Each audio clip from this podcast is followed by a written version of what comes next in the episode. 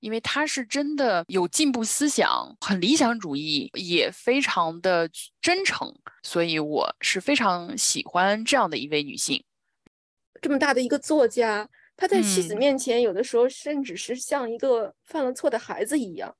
婚姻就像围城，城外的人想进去，城里的人想出来。您现在听到的是阅读时光 Podcast，来自新西兰，面向全球华人，期待与您一起遇见好书，听见成长。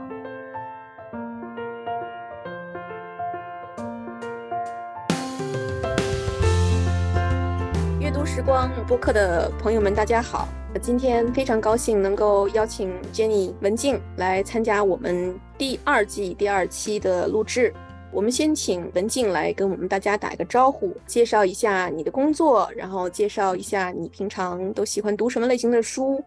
嗯，好，谢谢 Lizzy 主持人啊，各位听众、各位听友，大家好，我叫文静，我是在新西兰的教育领域工作。应该以前的话是学术英语的老师，现在主要是做学术质量方面的工作。平时呢，其实也比较说来比较惭愧啊，最近看的比较多的书呢，可能还是文献和跟质量管理规则相关的书。嗯，但是 B 自己平时平常呢是比较喜欢看 fiction，啊，中英文都喜欢。然后，呃，现在在读的一本书呢，是讲新西兰呃海洋生物的一本《Secrets of the Sea》。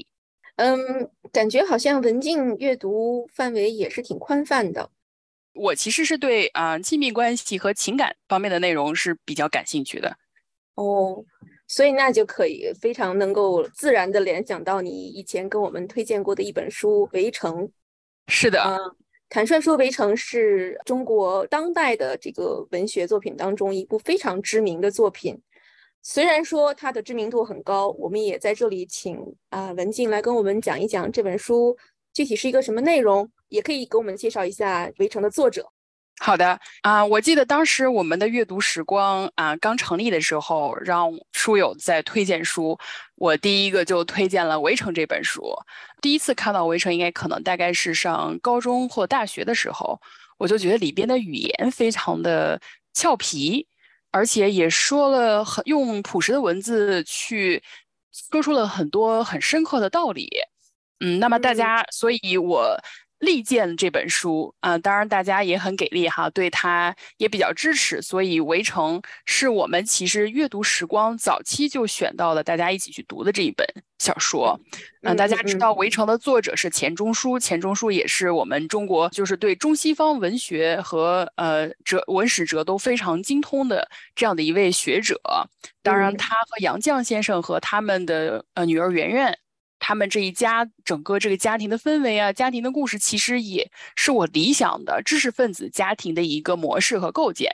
那他这本《围城》呢，是他的一篇长篇小说。当然，《围城》呃，钱钟书除了这篇长篇小说，还有很多文学批评类的学术著作。那《围城》这本书呢，其实也是我他的风格的话，是更有一些讽刺和有一些调侃的这个意味在。当然，如果我们看一些网上的资料的话，说是《围城》被誉为是现代新的《儒林外史》，因为它是讽刺的对象就是嗯，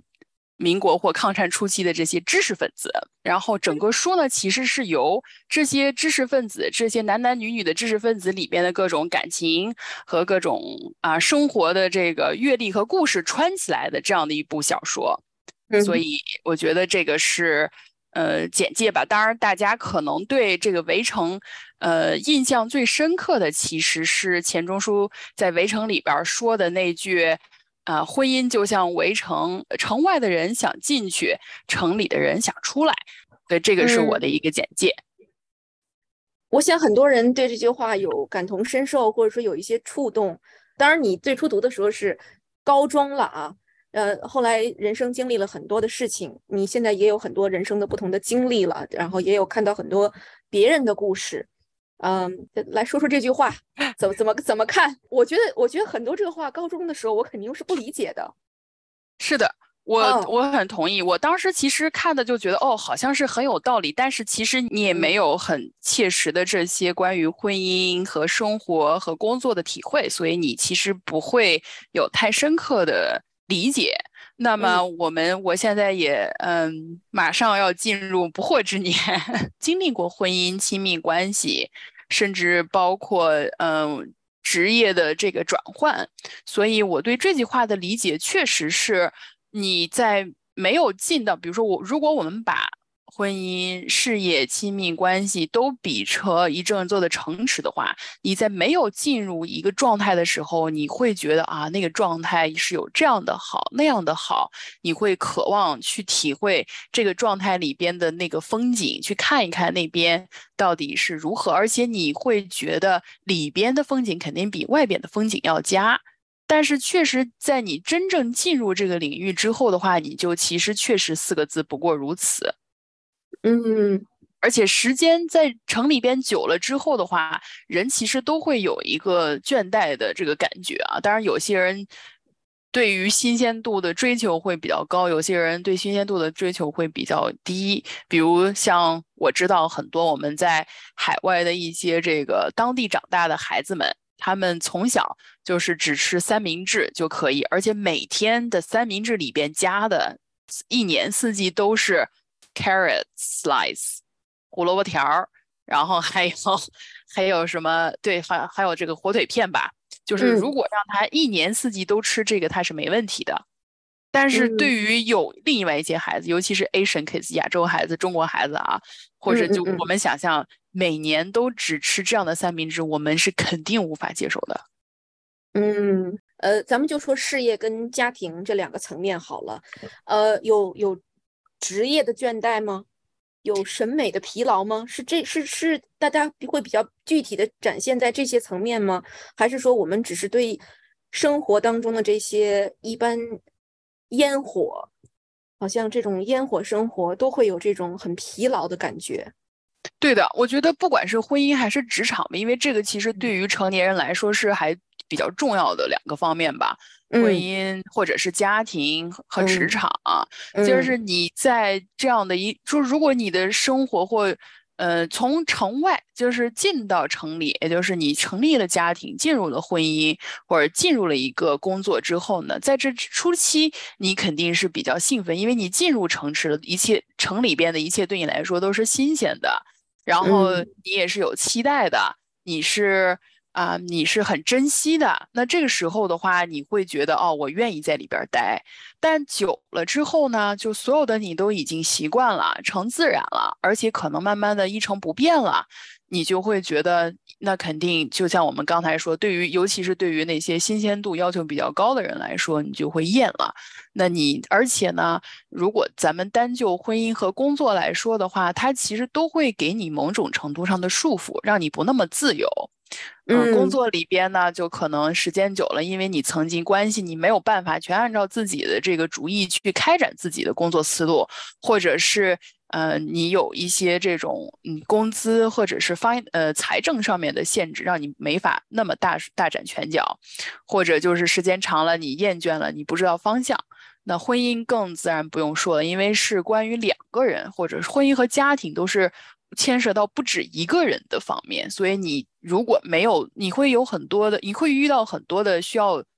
妥协的，你的时光，你要会去有冲突，那这个时候一定是意味着你要去牺牲一些自己的利益和没有让自己那么的自由。那这个时期的话，如果到了这个时期，没有找到一些比较好的解决方案，和你没有去让自己去退让或者是去妥协，那肯定你会厌倦，你会觉得城外的时光，就比如说自由单身的时嗯光，嗯或者是另外的工作，甚至不工作，会让你感觉更舒服。当然，我想了，嗯现在也也有很多说到职场的，那就现在咱们当然以前说到这个选择的话，就是老一辈的人可能就在城里好好待着了。但是嗯新一辈的年轻人的话，就可能冲出城外去了。那说嗯到职场的话呢，以前也是我们父辈往往就是一个单位工作一辈子，现在的嗯年轻人可能一辈子都工作十十个十个十个以上，甚至不光换工资，不光换公司，还换职业。所以，嗯嗯嗯，所以说到这边呢，我觉得可能也是现在，如果钱老再写一本书的话，可能对于这个围城理解又不一样了啊。就是说，呃，人生犹如建城的过程，建一座城又建另一座城的过程吧。嗯，当然我这比喻可能也不算特别精妙啊。嗯嗯嗯，因为你刚才提到了工作和生活当中的一些束缚，其实小说里面我觉得应该。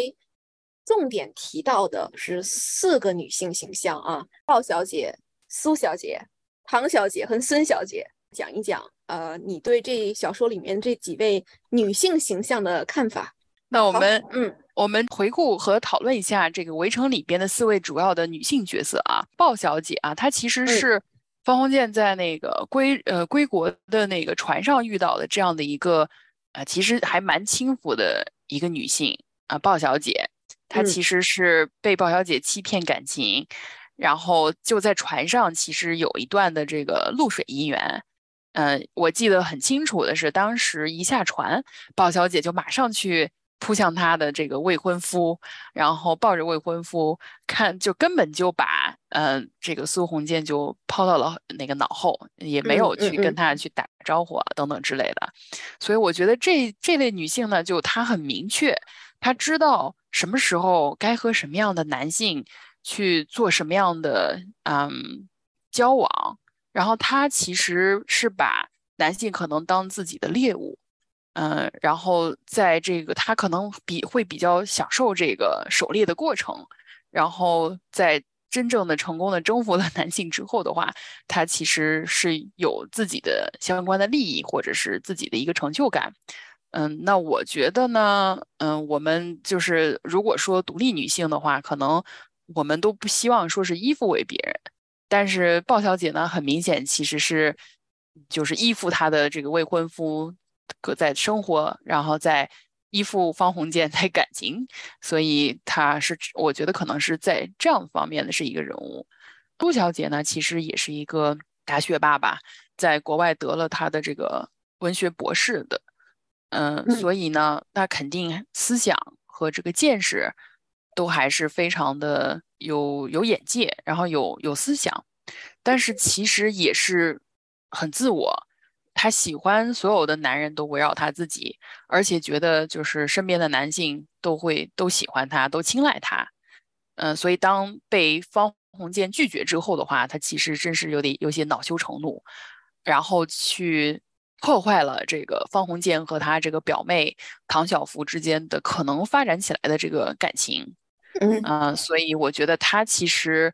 嗯，虽然说是有真材实料的这个女性，呃，是知识女性，但我觉得其实也没有说是让我感觉很大气。苏文纨的这个表妹唐晓芙呢，因为她是真的，嗯，有进步思想。然后很理想主义，然后也非常的真诚，嗯，并没有去把自己的利益是放在最首位的去考虑问题，所以我是非常喜欢这样的一位女性。然后在咱们说到这个孙柔嘉孙小姐，就是最后和方鸿渐走到一起的这个女性哈，嗯，也是一位知识分子，因为是在大学里边教书。嗯，但是他你可以看出，他和方鸿渐在逐渐开始发展情感的过程里面，他其实使了很多心计。然后在真正得手之后呢，婚姻里边其实也是处处想着怎么样自己的利益能够最多。当然，我觉得这也无可厚非，就是你肯定要先保证自己的利益。但是给我的感觉，他其实并不是真正的去爱方鸿渐，或者是真正的是想要经营好这样的一个。家庭只是说哦，碰到了一个男的啊，方鸿渐也比较不是这种非常的硬气，不是非常的有男权主义和大男子主义的这样人。哎，这个人呢，他觉得比较好好好好控制，然后也比较适合结婚，就和他就用自己的手段把苏鸿渐这个纳入囊中吧。所以我觉得他并不是真的是出于爱和方鸿渐组织了家庭。那这样。的情况，或者说这样的女性，可能也不是我所理想的状态。对，这个是我对这四位女性的一个认识吧。嗯，听上去我觉得这里面反正也也有对这个东方女性知识分子的一些挺讽刺的一些描述，呃，比如像刚才你讲说，苏小姐她确实是一个大学霸啊，对，但他人性当中也有很自私的一面，比如说他想要得到的感情没有得到，他也不会让对方的感情得以成全，嗯。嗯，然后这里面我觉得比较，就像你刚才也提到了，好像呃，唐小福有一种挺理想化的概念在里面。另外，他也代表了一种很青春、很纯真、活泼的这种形象，非常纯真。我觉得这个这个概念本身，好像对于方鸿渐这样的男性来讲，跟他的以往生活中见到的女性都是不一样的，可能是这种差异。对他产生了更大的吸引，嗯，而且我也觉得，说实话，嗯，读这个小说的时候，感觉好像，呃，苏小姐的背景跟唐小姐的背景，其实跟方鸿渐还是有一点点门第上的差异的，啊，当然这个可能对，但是这个可能不是围围城讨论的一个主要的问题，我就在想说，现实当中啊，如果回到现实当中，会不会这个也会成为一个他们能够。最后，最终走在一起的一个障碍。呃，这个肯定多多少少是会，尤其是在到最后，呃，是一起生活之后，要看方鸿渐是怎么发展。这边其实就是说到一个方鸿渐的比较致命的一个性格里边的缺陷吧，就是他其实都很被动，然后并不是一个很积极进取的这样的一个性格。嗯，咱们就说他念书的时候呢，其实也没有是很努力的去把自己的学历，呃，拿下来，就是海外博士的学历拿下来。然后好像一开始是，呃，先是去读了土木工程理工科，结果发现读不下来，又转了文科，呃，转了文科到最后一路转到了这个教育学。当然我也很无语啊，因为好像在钱钟书的这个书里边呢，就在说。这个学术，这个教育学是在学术鄙视链的最底端，因为我本身就是学教育学的，我听了之后确实感觉是很感慨。当然，虽然说教育学的知识相对来说的话是比土木的要简单一些，要可读一些，嗯，但是所以这是从学业方面啊，这个方鸿渐都没有是是那种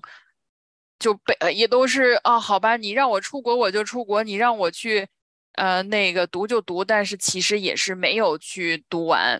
然后后边呢，在面对呃感情方面，苏小姐去追求他的时候，他其实知道自己不喜欢苏小姐，但是他也没有很坚定的拒绝，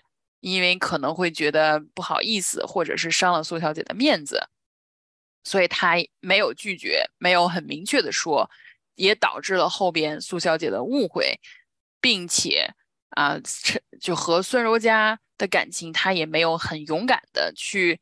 呃，就是去。当然，他最后也也有表白，但是阴错阳差吧，两个人就就错过。但是他并没有是我们哪怕说勇敢一些，稍微不说死缠烂打吧，稍微努力的去追求一些。嗯，然后再到最后是孙柔嘉向他抛出一些这个这个这个这个暗号的时候呢？他并不是真的就对孙柔嘉感感觉就很喜欢他，但是他也会觉得，哎，好像也还行，或者呢，两个人是不是可能也也也就这样吧？所以他，你可以看，在他做的这些决定里边，没有好像真正的是说我想要，我喜欢，我觉得哪一个会对我的将来发展最好。所以当时其实也有人会说，孙红方鸿渐这样的一种态度，也折射了在民国那个时期或者抗战初期，很多人的这样的一种心理，就是哎，得过且过吧，或者说给我这个机会我就去吧，大家让我怎么样我就怎么样吧。如果有有这样的一个机会来了，我就来了，没有真正去去探寻自己内心的嗯追求或自己。是幸福所在，而去为之努力。所以我觉得这点可能来说，也是作者想要去呃反映的一个时代方面的一个问题吧。嗯，咱们就谈到了另另外一个层面，关于民国的这个众生相。呃，你提到了这个方鸿渐，他是被动的啊，拿了这个准岳父的钱出国去留学。我觉得可能是因为这个原因吧，他没有办法坚持下来自己原来所学的学科。他其实并并并不知道土木工程是学什么的，或者说他对那个专业也没有那么热爱啊。呃，我突然就联想到了，嗯，我们也是从大陆的背景出来。到新西兰、澳洲或者其他的一些地方去留学，嗯，可能有一些留学生，嗯，也并不完完全全是自己喜欢的专业去选择了学习的方向。当然，大部分我知道的是自己喜欢的专业。呃，这一点上，我觉得洋人的学习专业跟包括研究课题的选择，他们一定是非常坚持自我的选择的。嗯。如果是我自己选择的，可能我更愿意花时间精力，呃，死磕下来，啊，嗯。但是不能否认的是，即便在现在有选择的情况之下，还是有一些我用这个词可能不不合适啊。但是这个词在媒体上经常被使用，呃，被把一些留学生叫成，比如说留学垃圾，啊，呃，你搞教育学，你以前也做过这些语言方面的培训，嗯，你你怎么看？这些现象，以前的民国时期的留学生一直都被认为是那种啊钱学森呐啊拿拿这些人，这个这个我我在想这个起点是不是太高了？这个连我自己都达不到，这太第一专业很高深，其次的是就是他的刻苦用功的程度，我是没有不及其万一啊，但是还是说我们真的是一代不如一代了。啊，我们看到别人好像又觉得说，嗨，当年我曾经也多么多么辛苦，现在小孩都，呃，不认真学习什么的，你你怎么 看这个问题？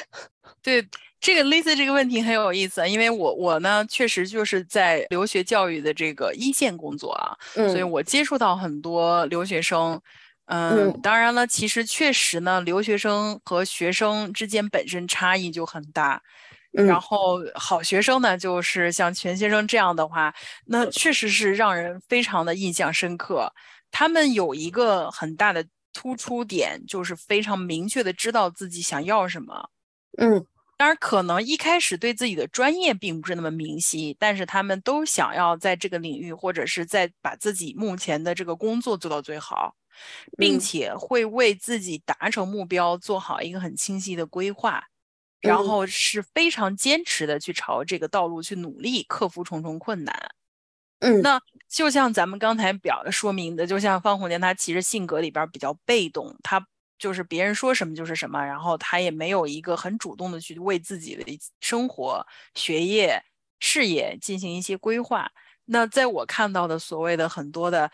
呃，学习成绩一般呀，或者是各方面都比较一般，然后就。在国内书读不下来了，然后，尤其是我们在新西兰嘛，我们知道新西兰其实是所有的英语国家里边，大家可能出国意向比较低的，甚至是可能成绩相对来说没有那么好的小留学生或留学生的话，会来新西兰，因为新西兰的门槛入学门槛比较低。那确实，我会在新西兰我接触过的这样一些留学中国，尤其中国留学生里边呢，发现很多啊学习成绩很差。然后学习能力也很差，学习态度也非常的不积极的这个孩子，他们有一个共同的目标，就是我们刚才说的，他非常被动，他没有一个很清晰的计划，说我想要怎么怎么样，或者呢，有一些人可能是啊，有了一些目标，说我想要去学 IT，我想要去学土木，但他没有为之付出努力和行动，嗯。所以我觉得这个你可以看一脉相承，在钱钟书、钱老的书里边呢，就写了，而知识分子这样的一种懦弱吧，然后或者是方鸿渐这样的一种性格，那也暗也可能能暗示到说，当时普遍的民众都有这样的一个性格缺点。但是你可以发现，其实大概这么多少年过去了，四五五六十年过去了，情况还是这样。所以可能呢，就是。真的是不管哪一个时代，人性的本质其实是一样的。嗯，这个说的非常有意思。人性的本质是一样的，即便是时代不同了，然后我们选择的范围可能也更广了。对，当然那个时期的话，相对来说是比较动乱的时期，但是现在的话是已经比较富足的时期。嗯，然后我确实也能感觉到呢，就是这边很多呃留学生呢，因为家庭条件会比较好了，就是在除了如果是他们可能在学业上面没有那么那个明确的目标之外呢，他们其他的性格方面呢，呃，可能比。就我们可能七零后、八零后的话，要更自我一些。当然，这就是题外话了。嗯嗯嗯嗯嗯嗯。说到这儿，我又不得不提，就是这部小说很经典。呃，其实大概就在我看这个小说，第一次看这个小说的时候，呃，中国推出的这个《围城》的电视剧。嗯，我不知道，呃，文静有没有看这个电视剧？是不是觉得这个？是不是觉得电视剧里面的人物符合你对人物的想象？对的，非常符合。我我可能我不知道我是先看的电视剧还是先看书，但是我非常喜欢陈道明和当时几位女演员演的这呃，陈道明还有嗯孙荣佳是也是是哎呀，我 sorry 我忘记他名字了啊。吕丽萍，她吕丽萍扮演的那个孙柔嘉，对演的非常到位，就是把人物之间那种性格的特点拿捏的非常到位。我觉得可以算是中国电视剧史上方的这个经典吧。对，所以我我也是想跟你呃讨论一下，因为我现在每每想到这部小说里的人物的时候，好像一下子就脑回路就跳到电视剧的那个人物了。是的，是的原来我自己的一些想象的这个人物的形象，可能还真的没有电视剧的里面那么准确。对，经典真的是经典，就像我们那个。是不是八三八三年版的那个《红楼梦》啊，《红楼梦》那那那个一样是很经典的，因为感觉以前大家在拍这样的经典著作的时候，真的是非常有心的去琢磨人物的性格。嗯嗯，他们塑造人物并不是完全就是说通通过自己，他们会花时间去阅读原著，呃，会花时间去把自己融入到那个人物里面去。对对的，对的。嗯，所以。呃，在这儿也是呃，给给这个听友或者是我们的读书会的这个呃会员们提醒一下，如果你觉得读这本书啊有一些时间上的一些障碍或怎么样的，其实电视剧也是可以考虑看一下的。书跟电视剧同时进行也是可以可取的。是的，如果是在海外的话，YouTube 上面就可以有免费的这个剧，然后国内的话肯定资源就更多了。嗯，那我们再回到这个，你刚才提到这个。围城的作者，嗯哼，钱钟书先生，你也提到了说，呃，他的夫人杨绛先生，嗯，然后以及他们的这个女儿圆圆，嗯，我后来看了一些衍生的作品，还有著作的一些评论，嗯，都在讲说，你刚才也提到了说，他们这一家三口体现了中国知识分子的一个好像很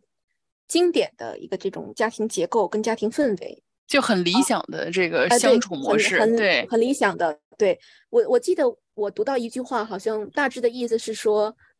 杨绛给钱钟书的感觉是，杨绛满足了钱钟书作为一个男人对他妻子的这个全部的这种想象，啊，可以是有有他的这个呃妻子的形象，有情人的形象。然后红颜知己，然后也有偶尔会有这种母亲的这种形象在里边儿。嗯，我其实更早看到关于他们三个人的这种情感、家庭成员情感链接，是我们仨。嗯，我不知道你有没有很经典的这本书，很经典的这本书，对对对，我也读过。呃，我我是，呃，我记得那时候我我书带回来是在新西兰，呃，在飞机上我看了一路。啊！但是飞机上会关灯，所以我一直是到了新西兰到到达之后才把这书看完。看的过程当中，我就一直掉眼泪，一直掉眼泪。嗯嗯啊，呃，如果你也看了，来来跟我们谈谈你的感受。让我很触动的是，首先是杨绛跟那个钱钟书还有圆圆他们的生活的时候非常有趣。这个“有趣”这个两个字，其实你可以翻到很多家庭里边，它并没有出现。就当然，你有趣的前提呢，就是说你三个人呢都要，呃，有趣、好玩，然后要敢于做一些比较出格的事。就我记得是，我不知道是不是我们仨里边写的描述了一个情景，就是杨呃钱钟书在趁圆圆还是趁杨绛睡着的时候，在他上在他脸上画了个小猫。对有这个有这个，对对，你就在一就比如说，如果是一个无趣的家庭里边呢，就看这些，首先他不会做，他会觉得这个是你把我脸弄脏了，你很不尊重我，然后你让我很不舒服。但是在一个有趣的家庭里边呢，就是好玩儿。哎，我给你画了一个，我稍微捉弄一下你，无伤大雅的捉弄一下你的，你请来之后看了，你感觉自己脸上古怪的，哈哈一笑。哎，所以我觉得这个是多么多么愉快的一个家庭场景。然后另外呢，就是杨绛跟嗯杨绛先生跟钱钟书先生呢，其实都是饱读诗书的这种知识分子，他们在一起交谈的话，是你知道，我们读书会的书友也是，大家如果是有观点是可以。互相理解，互相能够呃启发，然后就是有思想上的这个交流的话，这种精神世界带给你的满足感，其实是比物质世界带给你的满足感更更更持久，当然深远。对，从马斯洛的需求理论来讲，它也是自我实现的一个对，所以这样就是认同你有一份认同感，嗯，就所谓咱们现在说的是同频的人嘛。所以我觉得，在当然，其实你看现实生活里边，其实有这样的情景或这样的两个很精神世界高度契合的人来说是很难得的。嗯，所以我是觉得他们的状态或者他们的可能人家也有各种各样的这个嗯这个这个不舒服吧，或者但是你从书里和从两个人反映出来的这样的一个状态来看的话，都觉得他们精神世界高度契合，然后生活非常的有趣。非常的充实和满足，嗯嗯嗯嗯嗯嗯。当然了，当然你提到了这个这种，当然即使这种状态，你看钱钟书的书里其实也会写婚姻是围城，所以我我猜想，其实他的生活里边也多多少少会有这一些他想要逃出来的 moments 吧。因为你说到这儿之后，我突然想到了当时我们仨里面写了一个小的片段。是杨绛当时在英国生孩子，然后他们他们仨周围没有任何其他人，然后没有家人，也没有更亲近的朋友可以帮他们，就只有这个钱钟书到医院去看他。呃，好像每每来医院，呃，听到的不是说安慰、鼓励跟体贴的话，都是说家里什么东西 not working 了。啊，对对，因为他好像是什么，我把床单儿还是窗帘弄脏了，我把什么东西弄坏了，呃，反而是杨绛还要反过来安慰他说，没关系，我会修，没关系，我能洗，啊，然后其实我当时读到这儿的时候，有点挺感慨的，我想说，嗯，哇，这个写了《围城》这样书的这个，呃，you know，这么大的一个作家。他在妻子面前，有的时候甚至是像一个犯了错的孩子一样。就是你可以发现，就是他们其实身的那个身上都有这样的一个童真，就是有这个，嗯，像孩子，为什么我们觉得孩子可爱？就是他很真诚，然后他也很纯洁、很单纯。那么我们如果想象一下，就是在这个家庭里边，其实大家都还是很真诚的去把自己的各项。这个是这些去交呃沟通，然后大家都还是就是保持这样的一个真善美的话，那其实你的家庭也差不到哪里去。但是其实很多成人的世界的话，大家就会算计，然后也会考虑自己的利益，所以你久而久之，夫妻嘛，至疏至亲，可能你就你如果说有一方的本性没有那么真善美的话，那你可能在关系相处里边的话，肯定不会是这么的。亲密和这么的圆满或者有趣吧，嗯嗯。那我下面接着问一个另外一个问题，就是这两位先生现在都已经故去了，甚至连他们的女儿也已经故去了。他们他们女儿还走得蛮早，走得蛮早的，对。所以如果有机会和《围城》的作者钱钟书先生对话，或者说跟杨绛先生有机会对话，呃。Who knows？也许在 next life，也许在 heaven，你会问他们一些什么问题吗？嗯，我我其实确实，我其实有想过这个问题，因为我是其实很想问他们，就在这个这么纷繁的这个世界里边，是如何能够保持自己对知识、对书本、对学问的这样的一份嗯很执着的追求吧？嗯。嗯，因为其实我也是有学术背景，然后就是博士读出来之后，其实还是本身是想走学术路，但是慢慢就会发现呢，就首先很清苦，嗯，然后嗯，这个机会的话也要很难等，而且你在别看到别人去啊换房换车，然后开始去度假享受的时候呢，你其实也会心里面多多少少有一些，就是想要。就是不要再去坐冷板凳的这样的一个状态，所以我是其实很想问问两位大学者啊，是如何真正能静下心，这么数十年如一日的去追求自己的学问，著作等身？嗯嗯，哦，我觉得这是一个非常有意思的问题。呃，首先能够反映说你对这个知识对和学问的这种渴望。但同时也很证明我是个俗人，这也很真诚的提出来说，我也会被这个周围的这些物质的东西所吸引、所影响。我觉得这个坦然面对自己的欲望跟需求，本身就是一个真诚的表现。是的，而不是说，而不是说我想要，但是我又不要承认，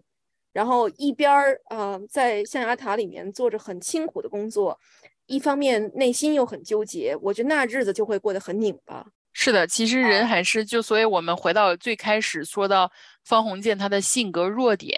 你其实要人的整个一生当然，嗯，你可能真的你有时候到四五十岁了才真正发现，哦，我真正想要的是这个那个，呃，那但是你一生都其实不能放弃去追求自己真我和追求自己真正的梦想的这样的一个。旅程和和努力，嗯。嗯，你刚才提到了说你现在跟这个图书馆借了一本书，在看关关于这个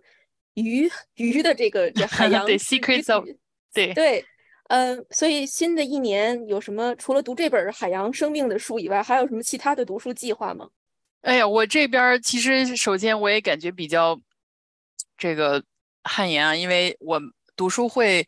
推荐的大家推荐的好书，我们阅读时光读书俱乐部推荐了很多非常好的书，但是我有点就是跟不上。上一季度大家推荐的很多书的话，其实都没有嗯跟得上，所以呢，我近这年的计划呢，就是认真把读书会和我们俱乐部书友群推荐的书好好看一看。所以《The Secrets of the Sea》是讲新西兰本土的这个海洋生物的，也是我们书里边的一个群友。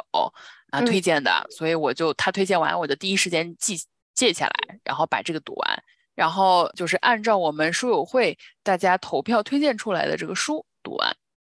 其他的可能就是再去回顾一下我以前呃买过的一些呃新西兰本土作家的一些呃小说，比如说有一个我们还很巧是我女儿班上的同学的妈妈。他在做自己的硕士课程里边，自己写的一本自传体，就是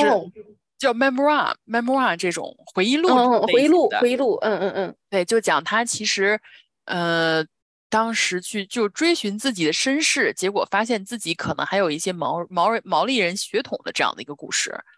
嗯，还有一个呢是，呃，讲的是也是跟呃毛利族裔有关的这样的一个追寻自己身世的这样的一个小说。我准备把这两本再重温一下。